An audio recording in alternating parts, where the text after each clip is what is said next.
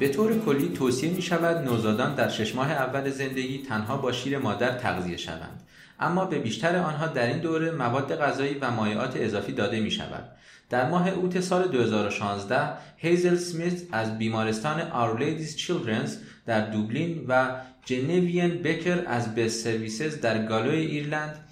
مرور کاکرین شامل کارازمایی های تصادفی با این موضوع را به روزرسانی کردند. مرکز کاکرین ایران مصاحبه سردبیر واحد ویراستاری کاکرین آقای جان هیلتون با هیزل درباره یافته‌های فعلی را ترجمه و ضبط کرده است. ترجمه این توضیحات را با صدای سارا مرادی بشنوید.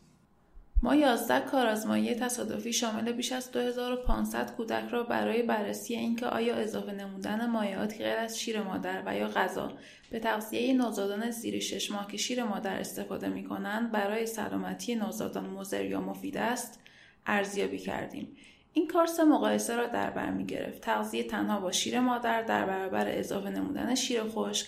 آب یا آب قند و غذا. به طور خلاصه ما هیچ شواهدی پیدا نکردیم که نشان دهد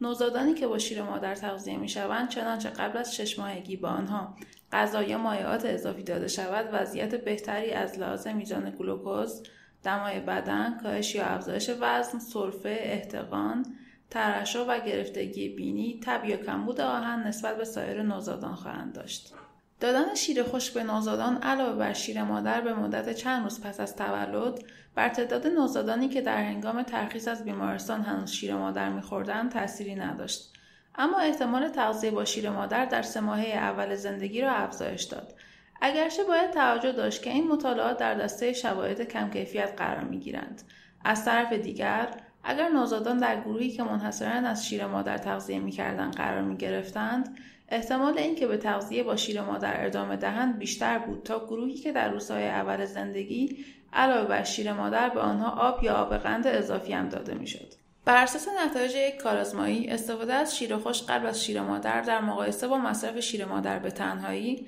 اثر محافظتی جزئی در برابر علائم آلرژی در 18 ماهگی داشته است. با این وجود این کارآزمایی از آزمایش های تشخیصی برای تایید علائم آلرژی مورد اشاره استفاده نکرده و لازم است ما نیز در هنگام تفسیر نتایج آن احتیاط لازم را داشته باشیم در نوزادانی که با شیر مادر تغذیه می و بین 4 تا 6 ماهگی به آنها غذاهای مکمل داده می کاهش خطر ابتلا به آلرژی غذایی یا اگزما مشهود نبود. توصیه سازمان جهانی بهداشت و سایر نهادهای بین‌المللی سلامت به عنوان یک سیاست کلی تغذیه با شیر مادر به تنهایی بدون غذا یا مایعات اضافی در شش ماه اول پس از تولد است که مرور ما شواهد کافی برای مخالفت با این توصیه را پیدا نکرد.